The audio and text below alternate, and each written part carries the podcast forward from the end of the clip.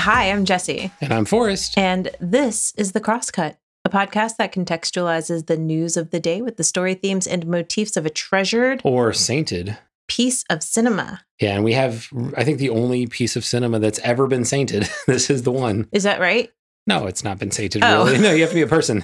But I was like, man, their PR team has got it in with a Vatican. yeah. You know, get the, get the Vatican in. That's how you make the money in the movie business. they just bought a bunch of indulgences, and the oh, Vatican was like, "I'm I'm waving my hand. People can't see that, but uh, they're like, you're sainted." Yeah, sprinkle, sprinkle, sprinkle some water, and you're all good, right? That's what they do every time you need something from the Vatican. Sprinkling water on people. That's all yeah. it is. Uh, no, so we are we are watching the 1997 film, or we did watch the 97 film, The Saint, starring Val Kilmer and Elizabeth Shue. That's right. Um, and the reason that we chose this film, we had two options. Uh, if you listen to our pre-show, you would know the other option was Chain Reaction, the Keanu Reeves, uh, Keanu Reeves, uh, Morgan Freeman joint. Mm-hmm. Um, both pretty not great films according to their reviews. Both very middle of the road, yeah. mediocre reviews. Yeah, uh, but we went with this one uh, because it's it's specifically about uh, cold fusion and the sort of the ability to sort of um, move that like equation, that knowledge, like through a scientific community. And there have been a couple news stories recently that have dealt with clean energy or energy um, like sort of levels up in yeah. our our our you know culture, our scientific research. I think that we also went with this over the Keanu Reeves film because we were I think we were just trying to figure out like which was going to have the most science. Mm, did we? If, I think that was it because I, I think that it was like, oh, Keanu is he's a he's a scientist and he's working on this, but it just seems like a chase movie. Turns out, no, I thought Chain Reaction would have more science in it. You did? Yeah, yeah. I've seen Chain Reaction before. I mean, I guess the the the, the it's like the titular. Yeah. You know, the the whole thing should be about a chain reaction, hopefully of nu- like I see that that was the thing that I wasn't sure about. I don't yeah. think it was nuclear in nature. I think it was something else. Right? It was more of it, it, it was yeah. more of like one of those uh, domino. right. Our like this this story this movie is literally involving a character who developed cold fusion and the equation for what I mean it's dumb because it's like here's the equation that I wrote down on a thing, and it's like not an equation; it's a series of things you have to do with very intense technological like advancements. Right. We'll get into it. It's not like it's something that you know the Russians could steal if you photographed six playing cards worth of information. That's all. A Rube Goldberg machine. That's what I was trying oh, to think oh, yeah, of. Yeah. It was like yep. a. It's more of a like a a Rube Goldberg machine. Yeah. That's what that's what I imagine all of chain reaction is is it's just like you know the board game mousetrap. A, yeah like a a, a a ball or a, a marble yeah. it's just released and it goes down a track and knocks is, over some dominoes and then a mousetrap flips. That is the introduction to the movie back to the future how uh, the doc feeds einstein. That's true. Also with elizabeth shue that's true. She was better in that than she was in this. Mm-hmm. No offense intended. uh, yeah. So we can, I guess we can go ahead and sort of dive in to the story. Um, I'll just sort of give a, a the little new bit story. Yeah, the new story. Yeah. I'll give a little intro and then we'll talk movie first. But um, this is like I, I am actually like genuinely excited to talk science. Yeah. Uh, on here we have I I want to talk about three specific kind of breakthroughs. Okay. Um, so we're going to start with cold fusion, but we'll get into some more interesting ones we are, shortly after that. Yeah, we're switching it up today also. I'm doing the news, not the movie. Because uh, the only note that I wrote down about the movie uh-huh. in our watching of it was this movie sucks. Oh, so, all right. Well, spoilers on our opinions. Yeah. Um, I mean, I wrote, um, I have like eight bullet points from this. Yeah. Uh, but it, it's not a great movie. Mm, correct. True statement. Here's what I will say. Yes. It is a it's a bad script. And it's it's it's just it's it's when we'll get into it, it's just it's not execute the execution of this film. Yeah. Could have been better. It's a poor script, badly acted and poorly edited. How about well, that? no, no, no, no. Well, but what I will say is I do think that Val Kilmer uh, I, I I do think the Val Kilmer is like the one like redeeming like perform. I yeah, I see your face. I see your face. I think that he tried to do a lot of things. Oh, he did do he he did a lot of acting in this movie. Like he acted the most. I appreciate his. I appreciate his attempt. Okay. Well, we'll get into more of what he did precisely in this film in just a second. Uh, but first, let's do the news of the week. Let's do it.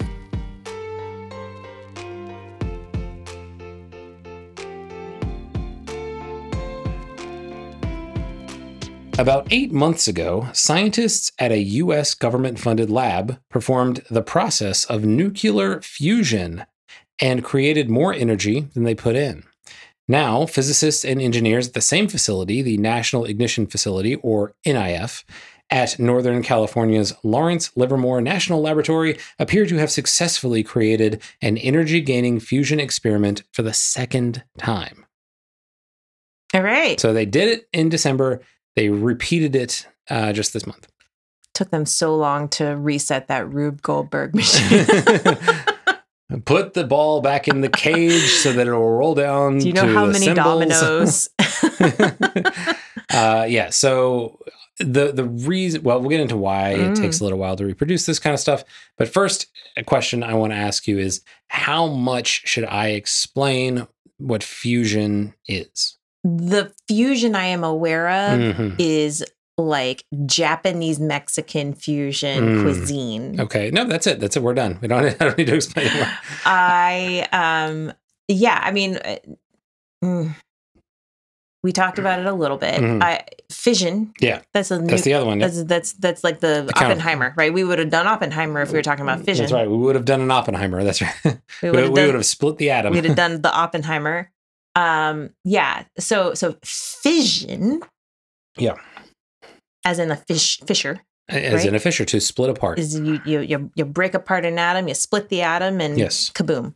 So, so the reason that fission releases so much energy is there are intermolecular forces that bond the atom together. Mhm. Those forces are incredibly strong.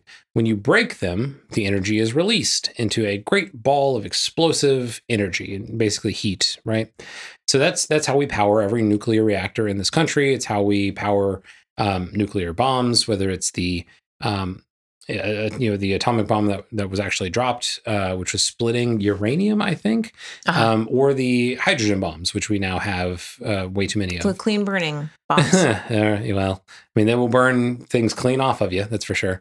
Um, the but Mhm. that is just the process of separating the interior parts of Okay. atoms, right? So so so fusion is I, my assumption then, based off of just language, Yes. is where you take two atoms and you smoosh them together. It's not two atom. uh, I don't think it's two atoms specifically. It's two parts of atoms and push them together. Although Oh. actually, uh, it can be two complete atoms as well. I'm not sure the specifics of what we saw happen here on Earth. Okay. Um, but what I will say is we do have a fusion reactor that currently works that is pretty close to Earth.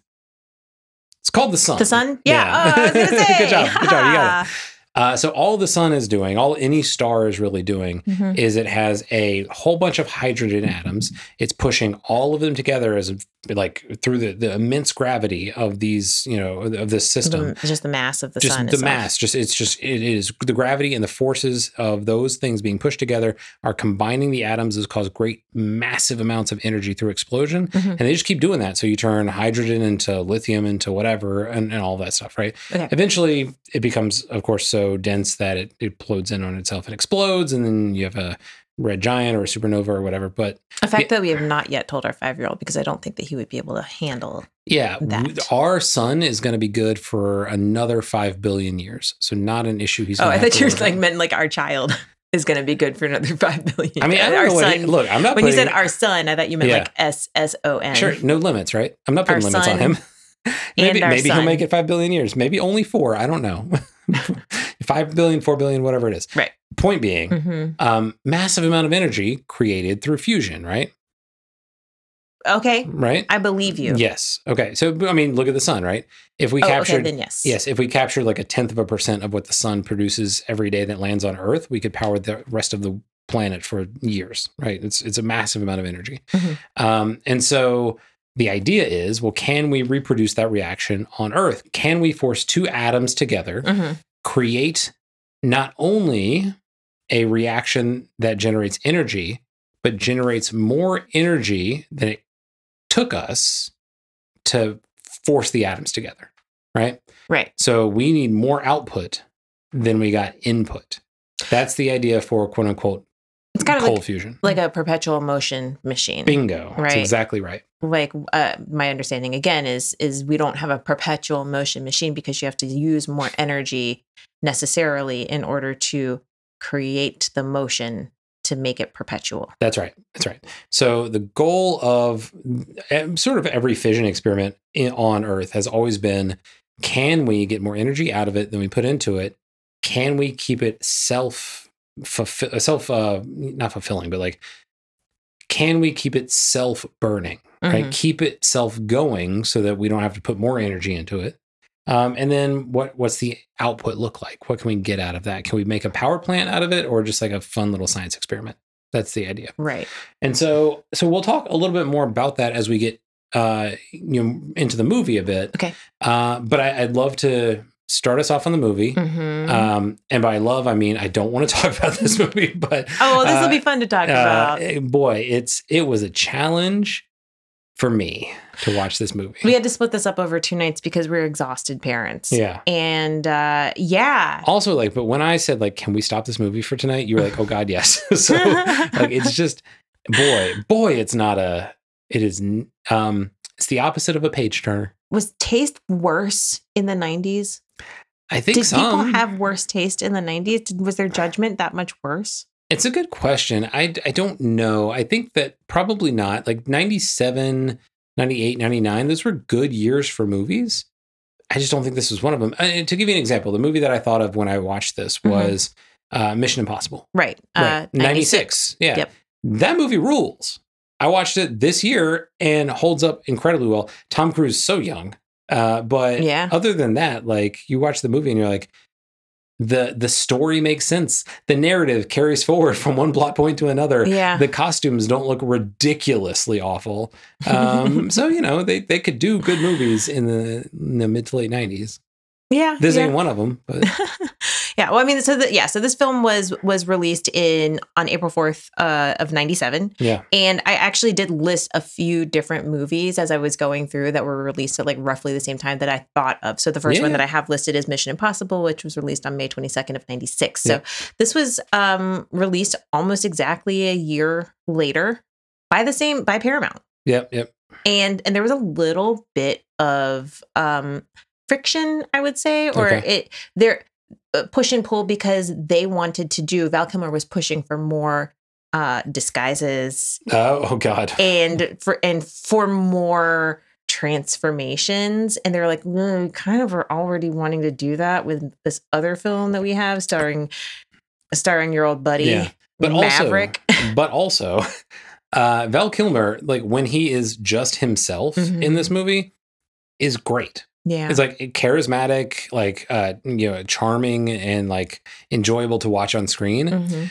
Uh, when he is pretending to be, uh, hey, hello, I'm just a slimy little journalist. Like I'm like, ew, ew, ew. Like this is bad. no This is wait ew though because he's so good at being gross no, not good be- because like this is like like bordering on like uh racially insensitive or something. do you or, think like, so it's just like the I don't know, man. Like some of this shit is just like it hit me as like don't just like make fun of South Africans or don't make fun of like the Jewish reporter or whatever. It's like I didn't get that the, uh, the reporter was Jewish. I mean, I a, don't, a, uh, a prosthetic nose on. d- oh, oh, so you're pulling a Bradley Cooper. Yeah, yeah. For those of you who, who aren't up on it, Bradley Cooper just released the trailer for his film Maestro, coming out later this year, Mhm. in which he plays Leonard Bernstein and dons a fake nose.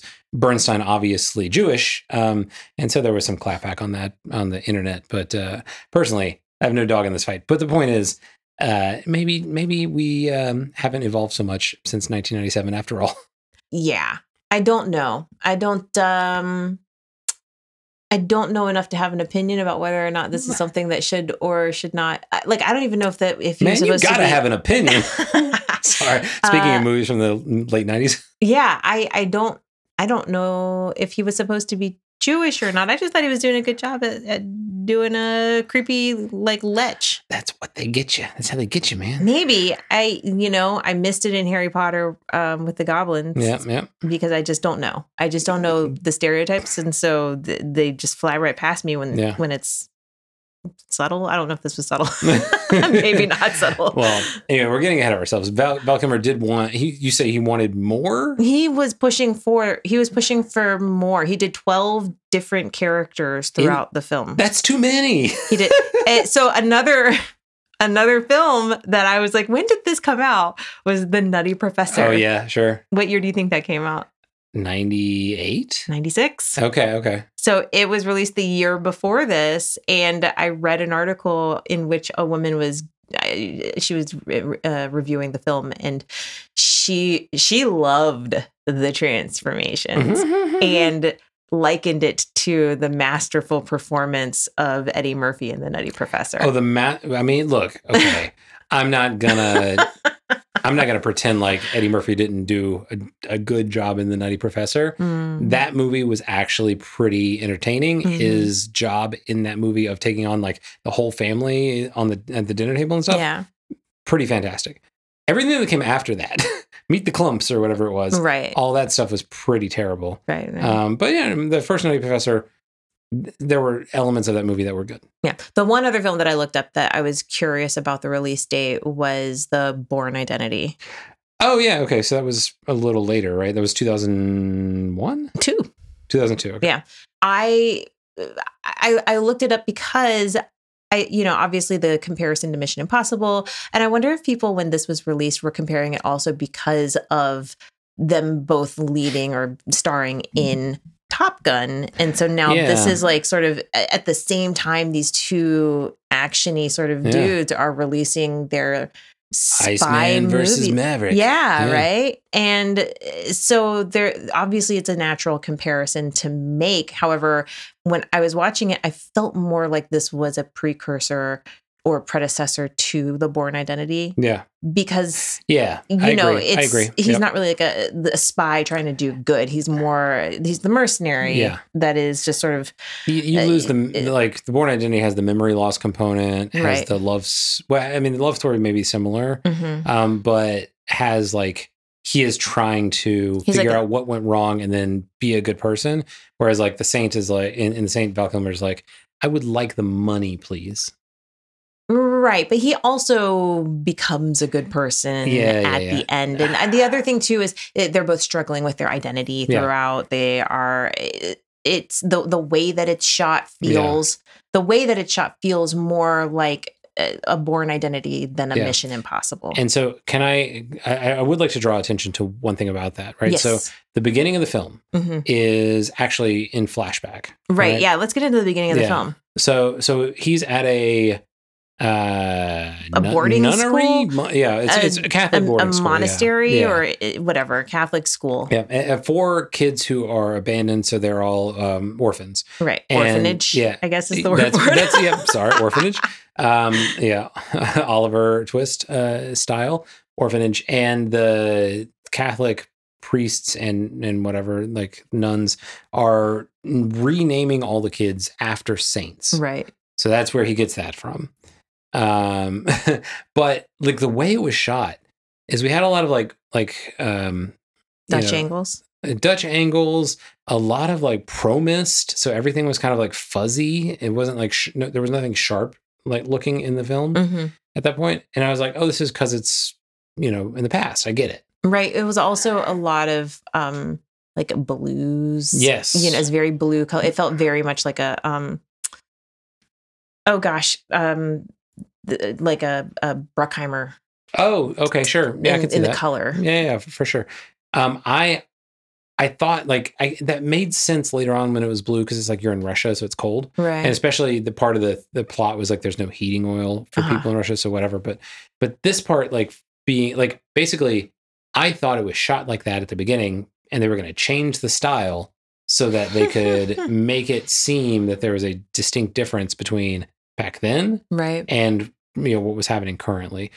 And oh my god, they did something that was so fucking stupid. I'm sorry, I had to take my glasses off because it was so dumb. Mm. they start out and they're like in wherever he was in this or in this orphanage um forever ago. Then they go through the beginning and then they say Moscow tomorrow. Well, originally though, they they said that it was uh, wh- wherever the the, mo- the monastery was or the, the orphanage was, like America or London or whatever. Yesterday, Right, right. And I'm just like, y'all are trying to be too clever Mhm. with a thing that like like is not that clever. it's Right. like um it, it reminds me of when like I would go uh to Carowinds and stand on both sides of the North and South Carolina border. It's like, look, I'm in both states. It's like, no one cares. No one cares. just like just say, like young kid, America, older man, Russia. Fine. Move on. We got it. Tomorrow. Sing tomorrow. I, I wonder. I mean, if you're trying to be non-specific about like the near future, then what what do you do to indicate that there's been a time Don't, shift? I mean, it wasn't, there was nothing science fiction about it. It doesn't have to say like this happened tomorrow. Like, say But, I mean- right now, yeah, no, I guess that's. I mean, you could just say present day present day. Yeah. because who cares? Not a single person. Seems a lot like present day to me. The, uh, I mean, the email system that they were using, the laptops, there was the cell phones, nothing. it absolutely could have been present day, and and so it's funny that you bring up the cell phone. So the cell phone that he uses, it looks. I mean, it kind of looks like product placement. Yeah. right? It's a it's a Nokia 9000 communicator. hmm It, I think it's the one that uh, uh, Kelly Rowland used to text somebody in Excel. Yeah. video. I think that's I think that's right. It, but it was it, so it was introduced in 1996 and it was basically just like super top of the line cutting edge for the time. Yeah. And um they they they loved it because it had the like the little QWERTY keyboard on it and Yeah, it has the screen and everything. Um and so you would think that it's product placement but it, uh, apparently just the director Philip Noyce saw a technician or was talking to a technician and he was using that phone and he was like whoa what is what is this something that, that you developed for the movie and he's like no this is my phone This is my phone. I'm talking to my wife. Is it- that is what simon is going to use Give me your phone. this is our future phone this is the I phone mean, of tomorrow Look, the idea that it had like apps and stuff on it and a keyboard and whatever, Right. like it's kind of correct. It's like pre pre BlackBerry, but you know, I appreciate it. There's only so much you could do in you know 2000 or in uh, 1997, but I just I don't think that it was like so futuristic that it should have like qualified them to be like in the world of tomorrow, a man will be on a cell phone, like you know. i well no and and i guess my my point is Mhm. that you know it's you're you're correct in in saying that they just make it present day because it maybe it feels like the cutting edge of today That's right. Yeah, yeah. That's you right. know Yeah. um but it is certainly you're still using technology of the day Yeah, yeah. you're not coming up with your own like ui for a fake computer that hasn't been invented yet Yeah. or or whatever um and it could just be that somewhere in the world uh, you know Yeah. f- uh, fusion happened Yeah, somewhere in the world. And I think that's, I mean, that's, we're going to talk about where in the world it happened in just a moment. But the, Right. the only other thing I wanted to mention about the beginning of the Mhm. film is there's a part where he's punished, has to like do something in order to get out of punishment, but instead he uses a lockpick. he has to acknowledge his uh his new saint name john rossi and he's Ah. like nah i'm not gonna do it Yeah, Uh, I'm just I'm going to, your name sucks i'm not taking that name Yeah. It's like, I'm just going to break out, break the food out of this cage and feed everybody. Well, they they punish. They Yeah. they say that if you don't acknowledge your name, we're going to punish all the other kids in the orphanage, and the boys won't get food, and the girls just get locked up. I guess. That sounds right. uh, And, and so he, he picks the lock for the food, gives it to the kid, the boys, Mm. goes upstairs and like is crawling on the outside of this like cage that they have the girls behind or whatever. Yeah. Um, and one of the girls uh, comes over to him and is like, they're like, you know, young romance or whatever. hmm I don't remember exactly what happens, but um, I do remember that like she, they're trying to like escape or whatever, and she falls off of the third floor and dies. Uh, yeah, in a stairwell. So I think that they're trying to escape or something, and the the the priest that is trying to stop them comes up, and I mean, kind of looks like he pushes her, Yeah. and she yeah she falls to her death, and Yeah. like that was you know his like young love. Yeah, and and it was funny because when we saw that young that uh, young actress We're like, oh, they did a really good job of casting young Elizabeth Shue. Right.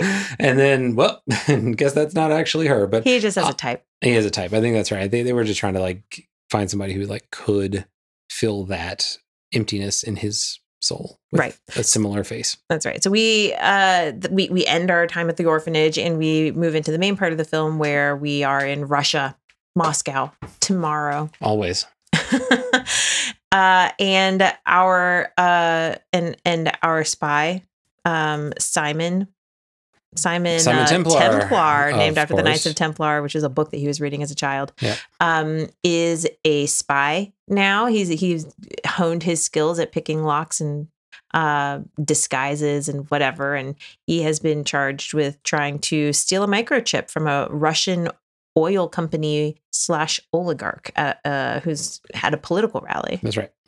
And so it's, what's interesting is that the um, the rally is for the owner of the company, Ivan uh, Tretiak. And uh, he is an owner, he's a billionaire, he's an oligarch, and he is also a, uh, a, a wannabe politician Yep. who is trying to take over the country of Russia So Vladimir Putin, basically. or Donald Trump. I mean, sure, they're the same, but different countries. Yeah. Putin is more uh, probably relevant at that time in Russia. Mhm. Yeah. Yeah. Um, and so I guess he's trying to steal from this guy, uh, Tretiak, and his son, Ilya, catches Simon, Mhm. and then Simon escapes. And then, tr- like, Ilya or Tretiak decides to hire him to work for him. Yeah, to hire him so that they can then catch him and then kill him.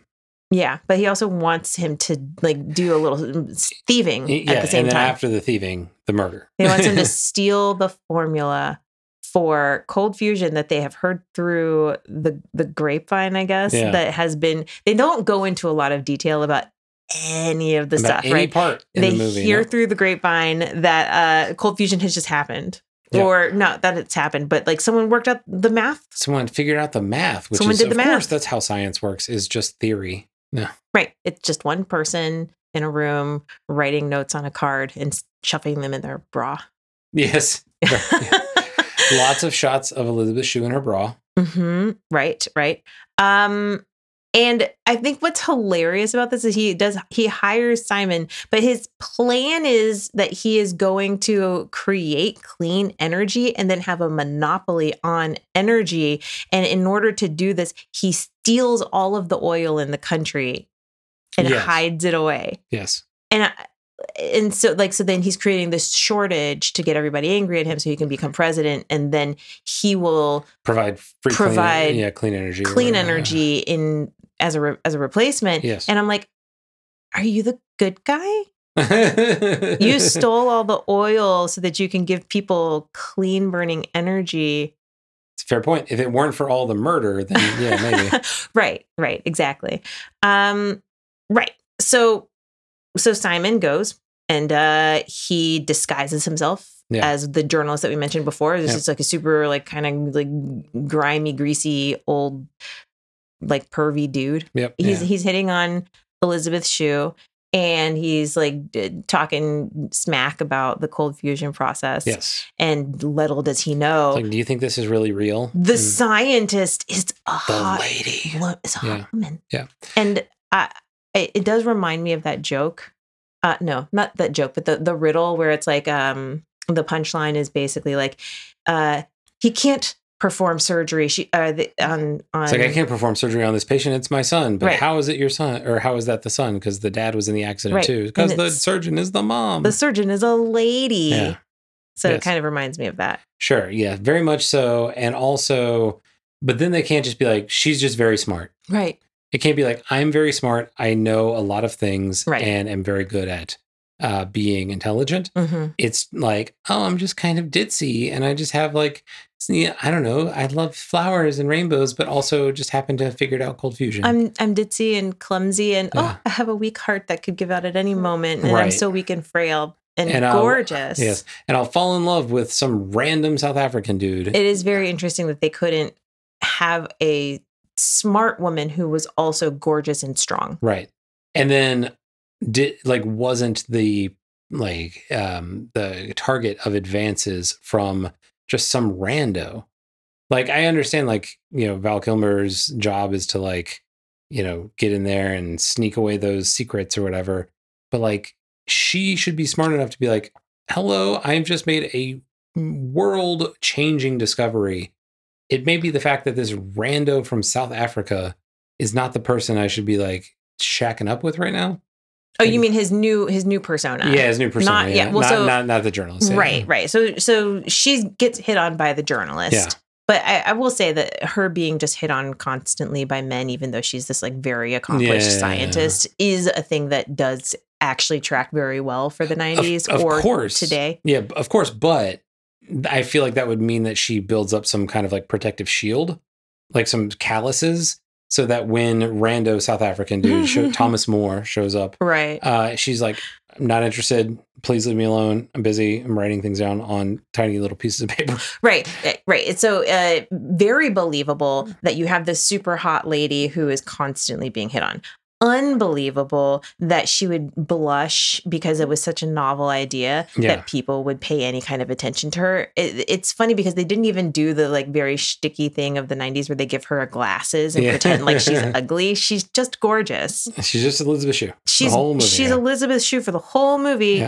And she's going to be in a field where she's surrounded by men all the time who are awkward and probably hitting on her. Yes. Because again, it's the 90s. Yeah. And so, yeah, she like her blushing at this super creepy, smarmy dude from South Africa um is kind of hilarious. Well, so backing up really quickly. Well, hang on, really she- quickly. In yeah. that at that point in the movie, Yeah. you did say no woman would fall for this. like you, lit- you literally Yes. said it out loud. It's like, Yes. this, yeah, this is bad. no, well, okay, so like just backing up really quickly, Yeah. she has her she has her press conference or whatever. Yes, where she announces the cold fusion thing and then she goes to a lodge or a bar or Uh-huh. something afterward and Val Kilmer is there again and now he is dressed in a wig Yeah. that is like longer and he is speaking with a South African accent and just the hello, I'm from South Africa. I want to talk to you absolute about you. smarmiest dude um it yeah i um i definitely got the ick Yeah. i mean from both of those characters Uh huh. Uh, but before we move on Mhm. to to what happens, which happens so quickly, but anyway, um, I did want to dial back to our first news story. okay Uh, so when I read the opening news story, that was um, from Popular Science, you know, popsci.com. okay Uh, and it's it's an article called "How a U.S. Lab Created Energy with Fusion Again." If you want to read it, I will link to it in the show notes. okay Um, but uh, we talked a little bit about what fusion is. I wanted to talk about how they accomplished it. So there are uh, there are many ways to achieve fusion. Um, what the NIF did was something called inertial confinement fusion, right? So you know what that is, right? Just where you have the confined inertia and it makes fusion. Right.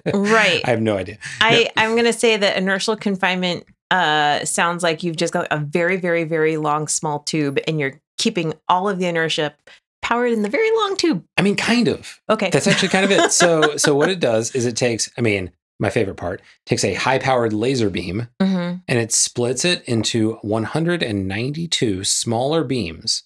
What that does is it showers a enclosed capsule that scientists have called a hohlraum. Okay. Uh, yeah, fun word. Um, and inside of the walls of that capsule, uh, there is a barrage of laser, you know, 192 lasers just bouncing all around all over the place. Okay. That creates X rays. So we know what X rays are. Uh, they crash into the filling that is inside the capsule, right? Okay. So inertia, things keep moving until acted upon by another object, confined, confined in a big capsule. Okay. Once those um, X rays start hitting a pellet of uh, basically deuterium and tritium, uh, they squeeze it, squeeze it down Mm. by increasing pressure and temperature that is more intense than what we see in the sun. And it How do fuses those two Uh-huh. uh, atomic molecules together, deuterium and tr- tritium. Okay. So that's it. That's all it does. Lasers make X-rays, squeeze some shit because it's hot and the pressure doesn't. The, pressure increases. That's it. simple. Where is the part though where they rearrange six cards That it probably with math on them? probably involved more than six cards. There's probably several hundreds of pages written about how this works. Um, but the the key is right. Mm-hmm. So in the in the uh, title of the article, it says again, right? So what happened in December is the experiment used a 2.05 megajoule laser beam Okay. to create 3.15 megajoules of fusion energy. So basically, about one and a half times you put in Uh-huh. one, you get out 1.5, right? Okay. Um, they don't know right now um, what the most recent version of the NIF's uh, fusion uh, experiment did, Okay. but there were sources that told the Financial Times that the second success created an even greater gain, right? So they got more than 1.5x. So it's probably why it took eight months to do it because they were like, okay, what can we tweak? What can we change to get more energy out of this, Mhm. right? How can we adjust it so that rather than 1.5x, maybe we get three, right? So they were, they were adjusting, doing math, a lot of scribbling on whiteboards, I'm sure. Right. Um, and so the the other benefit to this was that the both the December experiment and the most recent one achieved what we call self-heating. Now we already talked about this, but it's the state where the fusion reaction is powering itself. Mhm. It is a fire that no longer needs to be stoked from outside energy. Got to have that if you're going to create a power plant out of uh, fusion energy. But it stopped though. I mean, they stopped it. They Yeah, stopped it. Yeah. So said- it was like going. they licked their finger and they put it on the Yeah. fire. well, so Yeah. no, but like seriously, it was going and, and it was continuing to go, and they're like, ah, it's enough. I mean, I actually, yeah. I mean, my, my understanding is the Mm-hmm. facility uh, says, great, this was a successful experiment, turn it off and we'll try it again. Right. We'll do it again, see if we can get better. Um, there is a there's a reason for that. Okay. Um, the facility itself did not actually generate more um, energy than it took from the outside world. So to power the laser that created the 3.15 megajoules, the device itself needed 300 megajoules from California's grid. Right. Okay. Now, that's not a huge deal because you bring in 300 megajoules to start the laser, the laser starts the reaction. The reaction is self sustaining, so you eventually make that back up again, right? Not a big deal. Right, but that's assuming that they are capturing it and feeding it back into the grid, Right, exactly. Um, which and I in- assume they are not. They are not because in order to do that, to have a viable power plant, scientists think it's necessary not to generate one and a half x of your input, Mhm. not three x of your input, but like a hundred x of your input, right? Mhm. So while they're making progress, and that is Right. absolutely amazing, like you shouldn't like understate that. That's really incredibly impressive that we've been able to do that over the last like eight months. You know, um, it's still not production ready. It's not a Mhm. thing that's going to be put on our power grid in the next five years. Um, however, the the long term goal is to turn these experiments into clean, cheap, and abundant energy for everyone in the world. Um, converting what we've what has been done Mhm. in the last year into a power plant is like an entirely other quest, right? Um, if creating the gain in the lab is like lighting a fire, right? Figuring out how to make fire out of like rubbing sticks together, Mhm. then using it to actually generate electricity is like building the steam engine. It, it it's going to take a while, right? Mhm. Fortunately, we're working on it, you know, and, Yeah. and we're, we're seeing progress, and it is moving forward. Um, the the the idea, though, to get back to the movie, Mhm. that you get six note cards with some equations written on them, and all of a sudden you have cheap energy to like make every Russian's home warm again during your election season is fucking ridiculous. This is one of those films that you watch and you just say, "Oh, so you didn't talk to any experts. That's right, exactly right. You just had a couple guys clackety clacking away on their keyboards writing this, and they said, just yada yada yada cold fusion." Yes, that's exactly right. uh, yeah, I mean, so speaking of the the the the, the writing process Mhm, yes. of this. You did ask me. You just wanted to know how this was made. Mhm. I was like, who let this happen? Well, so Paramount, oh yeah. right? Um, and what's interesting is that that this is based off of a novel. Okay. Which I mean, I know you know Roger Moore. I think you pointed out that he was in this, Uh huh. right? Um, and he played because he played the like the saint in a TV show. Oh, okay. I didn't know about the TV show. Yeah, well, so going uh going all the way back, a 1960 series that starred Roger Moore, Yeah. um, called The Saint. There was The Return of the Saint in the 1970s that starred Ian Ogilvy. Okay. I, I will say I do like the idea of a TV series where you have a new actor playing the saint in every show. That actually seems kind of cool. I mean, no, I mean, I think it's a, a it's a it's an interesting it's it's interesting. Have we done? It feels like something recently did do that. I don't know. Yeah. I don't know. Um, there was also um, a pilot for an American television show in 1987 called The Saint in Manhattan, and it starred Andrew Clarke. And then there were a set of various feature length made for TV uh, films that were produced in Canada, United Kingdom, France, West Germany, Australia.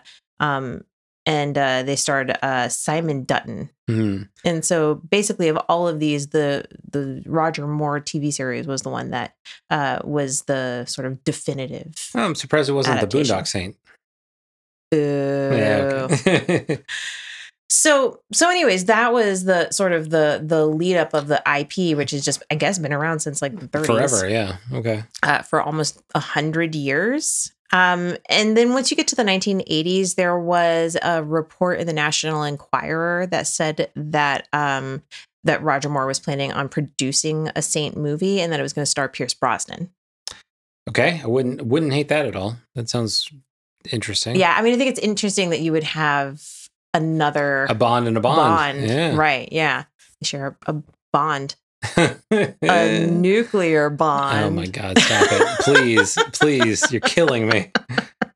Sorry. Um, right. So in 1992, Bond, nuclear bond. That's that's you got to do it in the voice. Yeah. um, in uh, in 1992, the basically there was um a, a movie that was written and it was referencing the original or it was referencing um this work uh called The Saint, a complete history by Burl Barer Okay. and um, they wanted to launch a new film series and they uh, uh, had the the original screenplay was written by leslie charteris and it featured characters from the original book and this project failed Mm, Okay. Sure.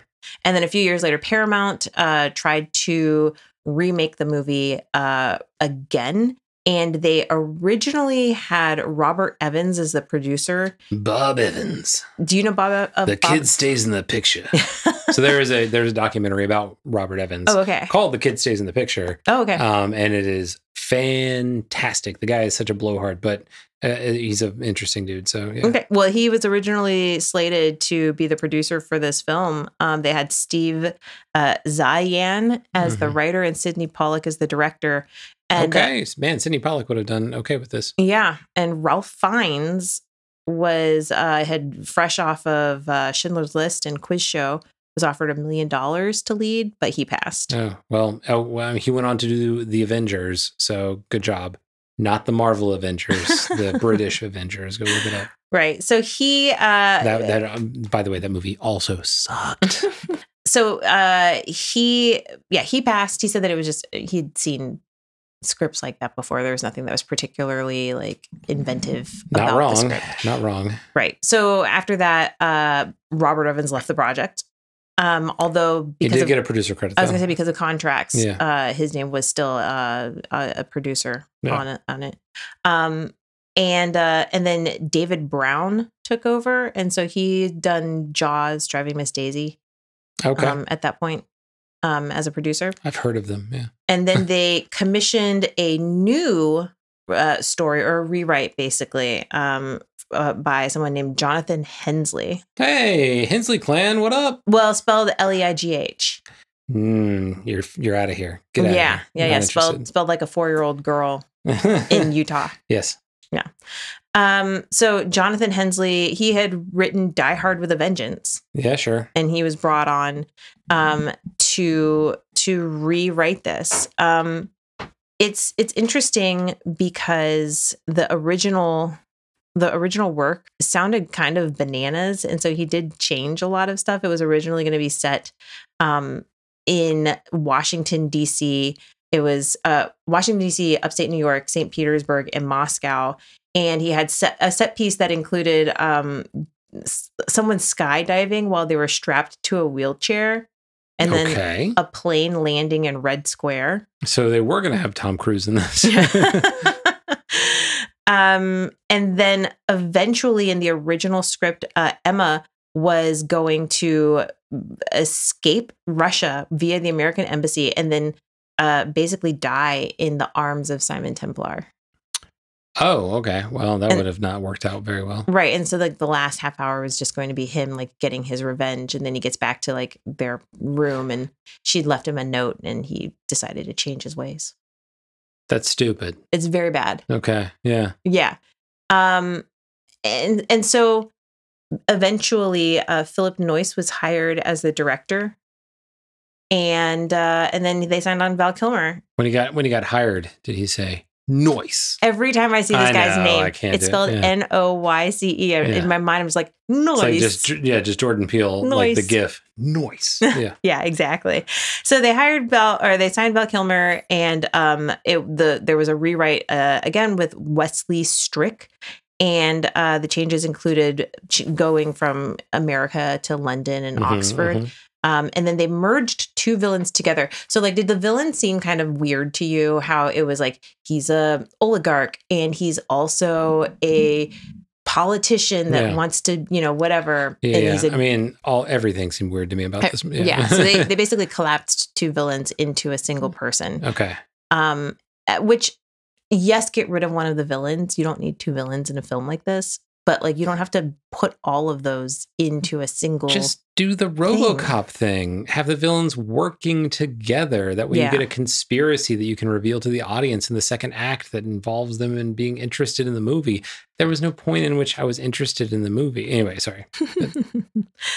um, but yeah, so uh, so um, at this point, that was when Kilmer was also just like pressing constantly to have more and more disguises, so he could like show off his acting chops. I mean, I guess that's fair.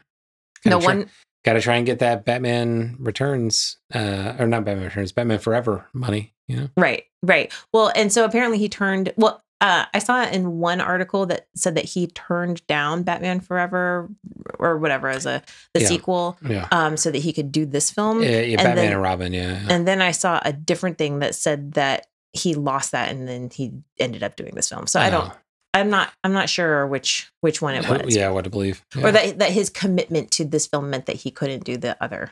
Oh, yeah. So, anyways, You know what? E- either way, it was a bad decision. you should Yes. have done nothing. yeah. Um, Um, fine. Anyways, final note: uh, after the movie came out, there was also a novelization of the movie Oh no, written. there was a lot of that at the air at the um, time. Yeah. I read the novelization of the film Broken Arrow, which is a John Woo film. And for Yeah. anyone who knows anything about John Woo, it does not lend itself to the written word. the man is a very visual director. There was it was very stupid. right. So, anyways, I hope that I hope that answers your question about how this got made or and the process. Yeah. and why it ended up the way that it did. Yeah, multiple different writers, multiple different producers, Mhm. several different directors attached at certain points, and uh, an actor who wanted to make it a, a vanity project. So yeah, I got it. Yeah. Got Yep. Yep.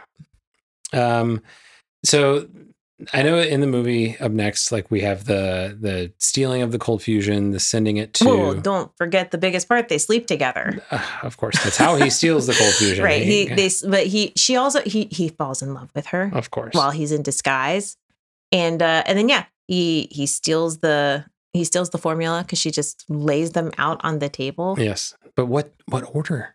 But in what order? Right. When he comes up onto her in the bar, um, in, initially she is rearranging her cards like, gee, I wonder which one of these makes fusion. What if I put this one in at the end? okay, do I bake the souffle before I eat it, or do I eat it raw and then put it in the oven? I don't know. I'm just a woman. Math can just go in any order. This is so confusing. It's it's it's infuriating. I hated it so much. I, I just genuinely found it to be the most bullshit.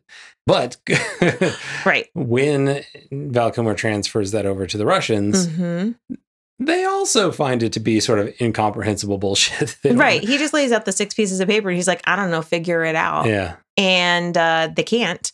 And uh, they, yeah, they basically they can't make this work. Yep. Yep.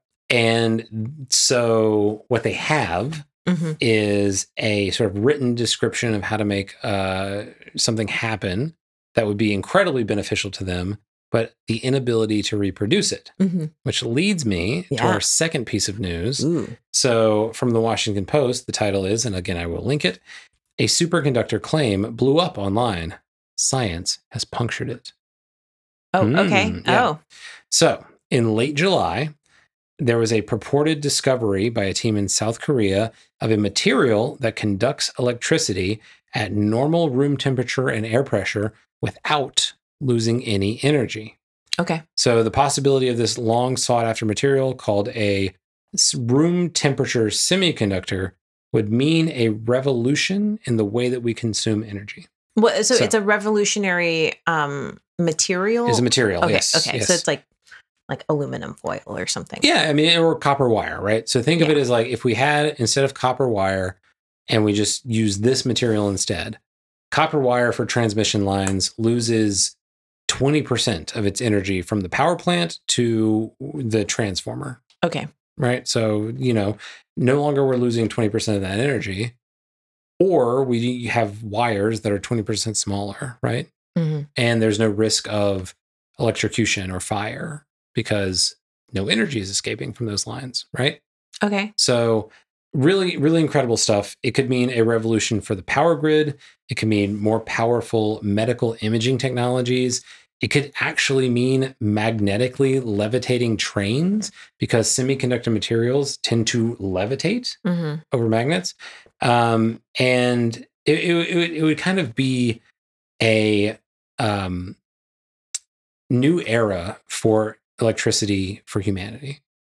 But don't we already magnetically levitate trains? You can, but it's not through a superconductor. Yeah, you have to uh, apply energy to those to levitate them. Okay. Superconductors do not require energy to levitate. Okay, because like we that's like the fast the fast trains in yeah, maglev. other yeah, better countries. Yep. yes, in countries that pay attention to this. We'll get to that in a second. Oh, okay. We'll get to that in a second. So I'm, I have a whole section called "Forest Loves Trains." We're gonna get, we're, we're gonna get there. okay. I'll put it. I'll put in the music from when uh, Mr. Rogers took the train into. Yeah. Um, so so the the way that this relates to our nuclear uh, fusion reactors Mhm. is that the right superconductor could actually enable nuclear fusion reactors Mhm. um, to offer just an abundant source of carbon free energy. So imagine those reactors we talked about generating more energy than is required to keep them going uh, or start them up. And you're not losing any of that energy in transfer. You could put them anywhere and they could transfer all of their energy to any place in the country Okay. based off of a superconductor. Unlimited energy anywhere we wanted it for the rest of humanity. That's like some Star Trek shit. It's like incredibly transformative, right? Yeah, except in Star Trek, they would be like, "Hey, you know what this means? This means people shouldn't have to work anymore. I mean, that is true. That's what they. We yes. should just give this they did. away." And have an egalitarian society where everybody gets along and we pull together and humanity goes out and explores the universe. replicator that makes anyone food at any time. You just get free food and free shelter Yeah. for for nothing. Yeah. Because we can afford it. Yeah. Because we don't have to do anything anymore. Yep. So now, now, why this was again? I mentioned a team in South Korea that that published a paper saying they had done this. Okay. Um, the reason this is valuable, right, at, at room temperature is because currently every superconductor that has been made to this point has to operate in extreme conditions um, specifically ultra cold temperatures. Right. And we're talking like minus 400 degrees Fahrenheit. Mhm. To give you a perspective on that, absolute zero, which is zero Kelvin, Mhm. um, is where no movement occurs in Mhm. molecules at all.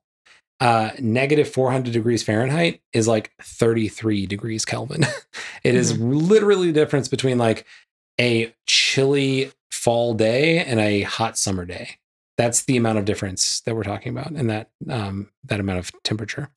Um, they're also they can be done under really crushing pressures that are impractical for incorporating any real human technology. Right. You cannot make a um, like a substance out of this stuff that would work in like a train. You're just not going to be able to do it. right? okay. Good. So I was going to say, like, I mean, unless it's like Snowpiercer. Even that was probably not negative 400 degrees. Like Oh, things just okay. don't work Okay. in that level of, of cold. Um, so so it was great, right? This this substance was called LK99. Uh, South Korean uh, physicists were were you know propping it up as being a potential uh, superconductor. Uh, but over the last few days, um, papers from academic labs scattered across the globe have built up evidence that the material is not a superconductor and is actually more likely a type of magnet. Now, the Korean uh, team involved in creation um, did counter that, and they said that um, other research groups have just had a failure to replicate the results. And it's probably because they had a lack of quote unquote know how in developing the sample the same way that they did. Right. So, Got to rearrange those note cards. you got to put the note cards in a different order, man. You put note card number two where note card number four is. That's not going to work. That's right.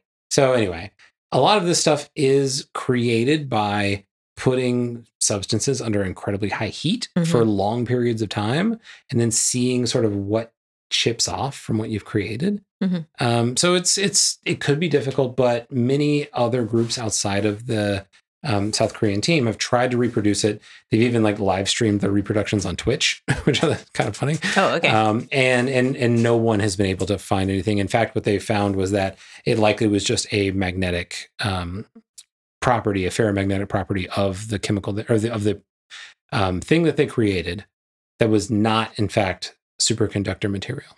I do love the thought of scientists being like, how can we get the word out? Ha, my gaming platform. I mean, yeah, we're gonna put a, a, a webcam on Twitch and just spend 48 hours watching some stuff burn in a very hot oven. That's it. I love it. We'll see what happens. Yeah. Um, so so the the odds are right now the superconductor is not a, a thing. The room temperature superconductor does not work. Um, but there are two things. there- There's a really negative takeaway from this, Mhm. and then a, a pretty positive one. So I'm going to give you them in that order. Okay. If LK99 were actually to work, Mhm. what would it mean for us to get the value out of this? Right? What would we have to have? We'd have to have LK99 be a superconductor. We'd have to have it be able to withstand high currents. We would have to have it not be too brittle to form into wires. Uh, we would have to have it be easy and relatively cheap to synthesize.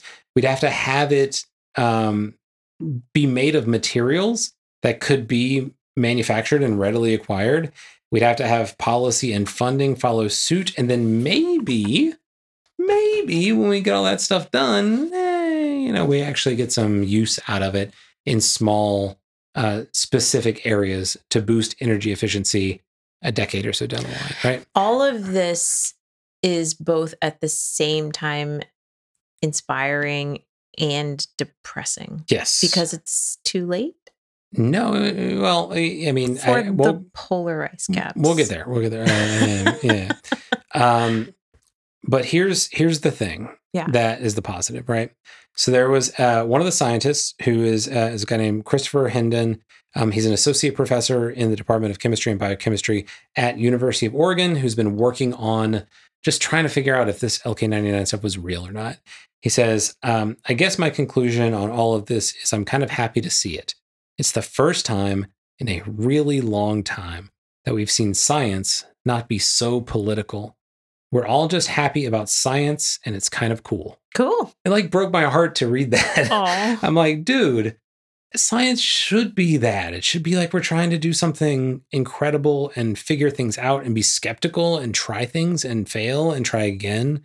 And like that should be that's it's a beautiful idea. Mhm. And it, and the politicization of it all is like so fucked up that it's it's broken a lot of what is really useful in the in the you know in our recent history about what science has done that's been effective. Right. I mean, yeah, it's got to be, I guess, tough being a scientist because uh, it, it does feel like a lot of the time you're you're like, look at the science I, I made for you. I made I'm, I made you this science, and then you just have a mob of people online Yeah. calling you like the devil and trying to like accuse you of of inserting microchips into people when you're just trying to give them life saving medicines. Like we will literally save your life with one shot. Just take the shot, you fucking idiot. Yes.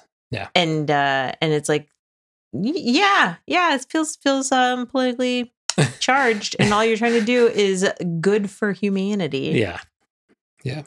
Uh well speaking of doing good for humanity Yes. let's get back to our film Yeah. uh briefly, yeah um, what if we put these superconductor lines underneath a train system that spanned the United States? Then we could have high speed trains that connected New York to LA at trains going 300 miles an hour. You could get to LA at about the same speed on a train as you could on an airplane with free electricity created from nuclear fusion and solar power. It would be amazing. Okay, I'm all done. That's Forest Train Corner. Sorry. Forest Train Corner is done. Let's get back to the movie. it will never happen I know, but maybe it would happen. You don't know. The universe is infinite possibilities, but this movie is not. It has been made. What's up next in the movie? so the russian mobsters have uh discovered that they cannot make this formula work and meanwhile uh emma our scientist tr- goes to the police and she tells the police this guy stole my math. Mm-hmm. and they said well here let us tell you everything we know about this spy. Every single secret thought that we have about this spy let me tell you uh scientist lady because you're pretty. And uh here's a list of everybody and she is apparently uh some kind of a saint like encyclopedic knowledge person. Yes, she She's she went to Catholic school, so she knows all the saints. saint savant Uh huh. Okay. and uh and she just knows all the saints and she realizes that uh, thomas more is a saint and Yep. all of these other names that he aliases that he has are saints names and they said uh yeah that that's right so here you go here's everything that we have on this and then somehow she gets the manifest for every flight flying into moscow yep. and and without only two of them have saints names. any kind of wikipedia she is able to find the two people who have Wikipedia. She didn't even have the internet, as far as we know. Like she didn't have a, a Nokia three thousand whatever the fuck phone. That's right. And so she, so so she finds uh the two people and then tracks them down Mm-hmm. and tracks down the second guy and it's uh it's Simon Templar and he's hanging out in a bar. She finds him. Yep. And while they're hanging out in the bar, uh the Russians come in and chase them down and uh chase them all throughout the city. Yep. And uh it's There's snowing. a, a chase scene that's not well done. It's a, a very bad chase scene. They're running through the city, driving through the city, running through the city. They're running by a river. He falls into the river Mhm. and uh, is underwater for a while. And then uh, she pulls him out of the river when the bad guys are gone, and they go into a, a, a, a kindly Russian sex worker. Takes pity on them and Yep. hides them in the secret compartment behind her dresser I guess if you're a sex worker, you have secret compartments just regularly around. in Russia. That's fair. It's part of hmm. there's there's It's a tapestry of a beautiful culture. it's a different culture. yeah. I don't I don't have any explanation for it. The explanation is it was needed for the plot. Right. And so, and so they're just like quietly hanging out in this dark cabinet behind a dresser and uh random residents of the building are being killed yes, just murdered in front of children. Um and then they decide to leave the dresser when they could have stayed in the dresser. And they run up to the roof and are almost caught. And then they slide down a pole and are almost caught. And then the bad guys give up and decide it's not worth it to slide down the pole. Yep. They're like, ah, why would we do that? Right. We could get our pants dirty. Right. And so then they run through the streets some more. They get to the American embassy, and Simon lets Emma run. He gets caught so that Emma can run all the way to the embassy and dramatically enter and saying, I'm an American. I'm an American. And they don't like ask her to present a passport or Right. anything. And they stop the guy who's chasing her Right. and don't ask him for any No. understanding of anything. Yeah. And then I guess uh, Simon had cut the line to a car and he makes a car explode and he gets away and um, Ilya gets burned. The son of the oligarch Yeah, gets it gets a pretty bad face up. burn and Simon escapes. Yep. And so then we get to the very very end. Oh my I know. goodness. I know. It's just it's all it was so tedious. This whole part was Yeah. just it was like why is this happening? Yeah. It's like they didn't build up to any of this No. in any of the movie. And so you're just like, okay, I guess. Like that was the whole, that was the entire approach to the third act is like, okay, I guess they're in the sewer for some reason. Why is he in the river? I don't, okay. Right. And so we get to like the final part of this where they they're they're no longer being chased. Simon goes and he plants some kind of a listening device by dressing up as an old Russian lady Yes. and as a maid and pretending to be the maid while they're just like having their Russian conversations. They're like, having a very like discreet conversation that should be under the highest levels of security. right. And some old Russian lady walks in They're like, please go away. What are you doing here? Okay, finish your cleaning, but then go, please. Right. It's like, no, what the fuck? Lock the door. Also, that's a man. also, that's clearly Kilmer is like six three. Like, Right. Uh so as as this is happening, Emma finishes rearranging. She just needed she just needed an hour. doesn't need an hour. All she needed was an Look, hour. She's gotta have time to to, rearrange think. her cards. Yeah. and so she rearranges her cards and uh and then gives it to a random scientist in the building to to make the machine work that is supposed to show fusion. And um and and uh, he he does. Of course he does. And the plan is that Ilyak or whatever the the um the the guy Yeah. the the mobster is going to take the president out in front of this mob and embarrass him Mhm. into resigning, which is not how resignations work. No. He's like forming a coup, but then instead of just murdering him, he's going to coup him out of embarrassment. He's gonna shame him. Well, yeah, it's I don't I don't know why they would do that. Like but lo and behold, the embarrassment flips around when the machine actually works, and then the people are looking at this bright light. The bright light I mentioned. the bright light our that you mentioned, yeah. in our uh, preview episode, and uh, and fusion happens, and the whole crowd of Russian peasants looks up at this bright light and says, Literally they just stare "It at the sun. fusion. It is fusion. they all understand. They know. We will be warm again." yeah. They're not like someone turned on a very bright light. and then the tables turn and they're back on team president Yeah. against Ilyak. And um and, And- also it's like all of them were just like they said to the the other president, like the original one who was like being deposed or whatever, or like overthrown. Uh, they, they was like, "Oh, our bad. We got some bad information. What are you gonna do, buddy?" And then, uh, and then the, that coup di- over. that guy didn't murder all of those people. Like, the yeah, they they stopped chanting hang Mike Pence yeah, and uh, uh, the coup was done. Yeah. Uh, cool. So the yeah the the thing that I had thought about this movie because I, I saw it when I was very young. I saw it on VHS probably in 1999 or something. Um, with the part at the end where he's like, "That's miracle number one." He, he says, "To be to be a saint, typically you have to perform three miracles and you have to be dead." And so there's a part, you know, when the fusion comes on, he's like, "That's miracle number one." And then he says like a couple other things later that happen. And they're like, "That's number two, number three. I don't remember I what they are. They were not that missed. important. I swear he missed m- number two. I think he missed two. Yeah, you're right. But the the point is, I thought that was the plot of the movie. we going into this, I thought like the whole thing was he wanted to be quote unquote a saint, and so he was trying to perform miracles throughout the movie. Nah.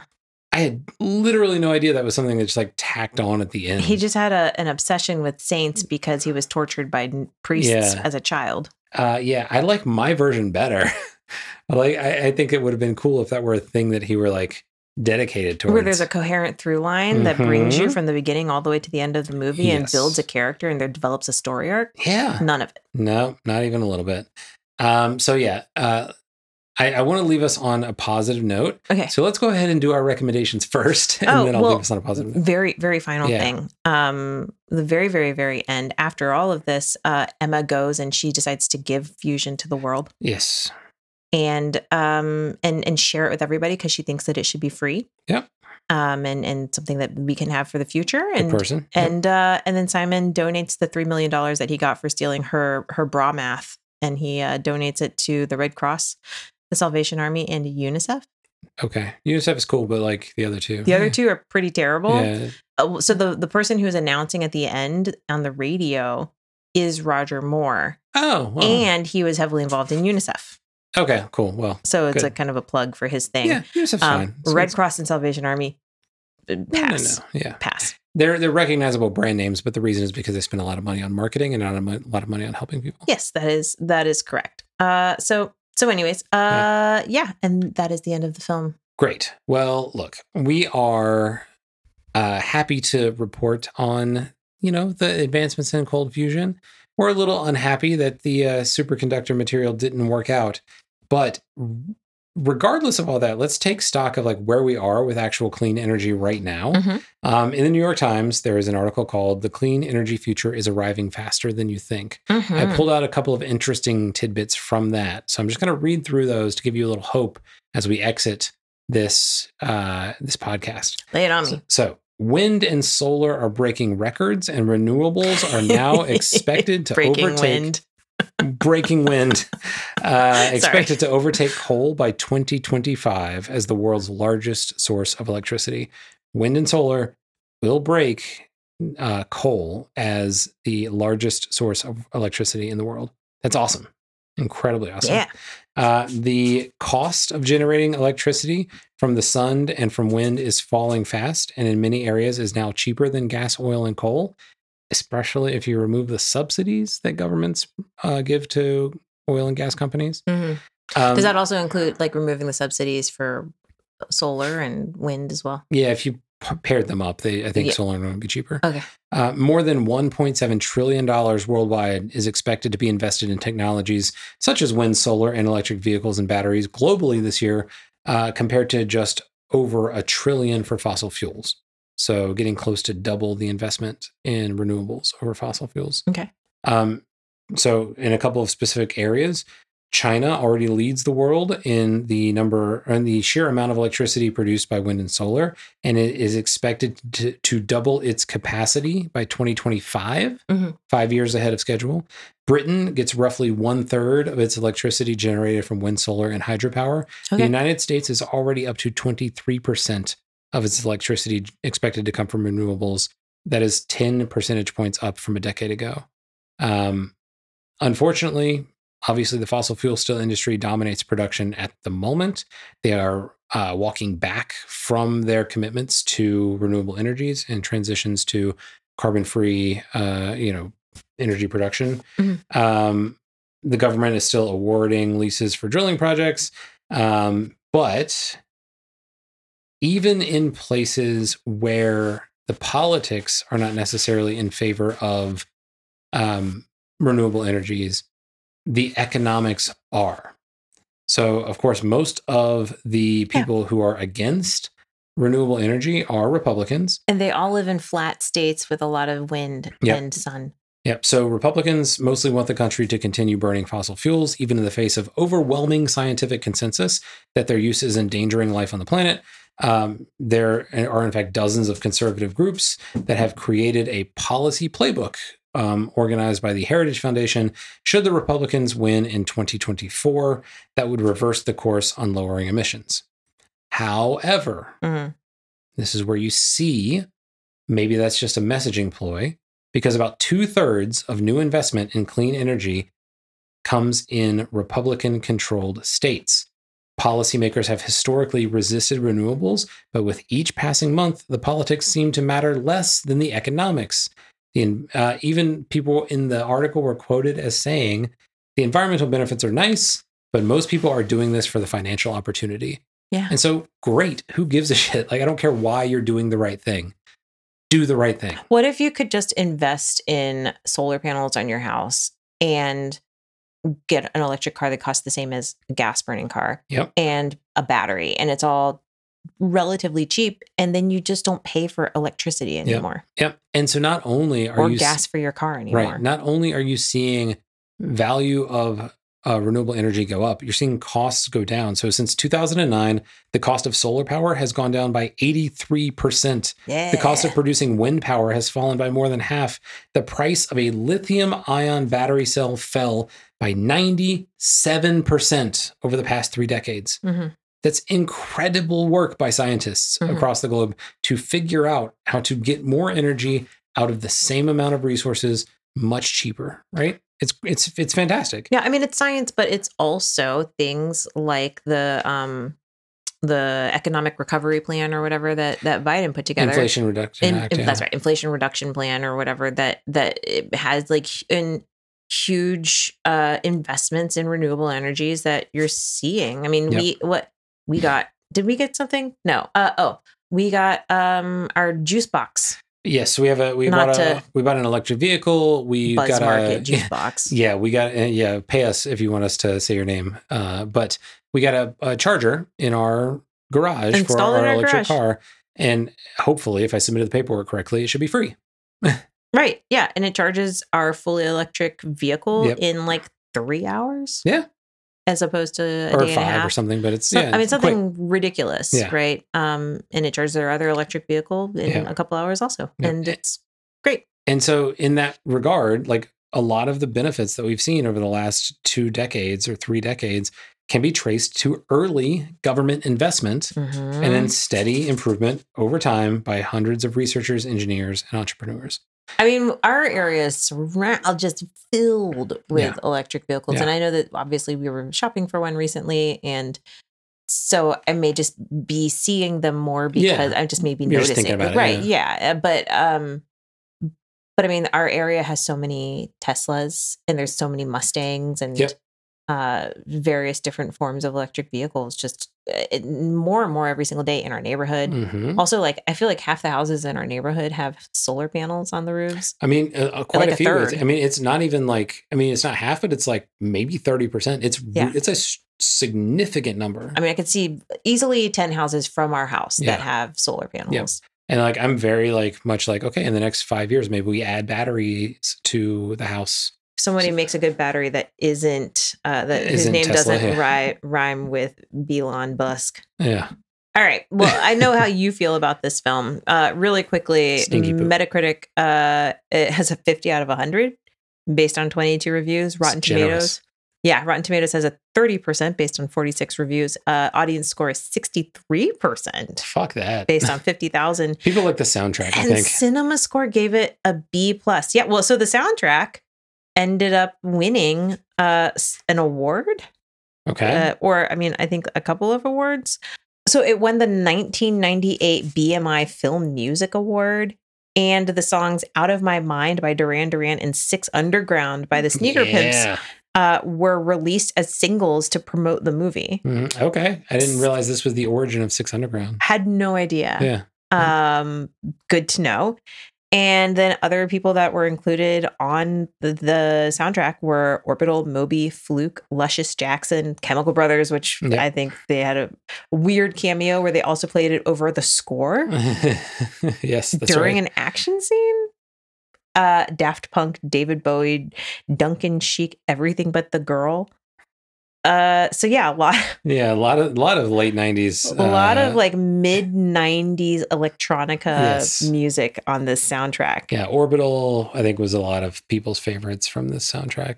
right But- yeah um and then finally just to to to put a cap on it would you like to know how much it uh yeah, give me the box office. all right Can I guess? yeah yeah guess Um, well do first want- do you want to guess the budget uh, uh, budget was probably like forty-five. 90 million Good God. Okay.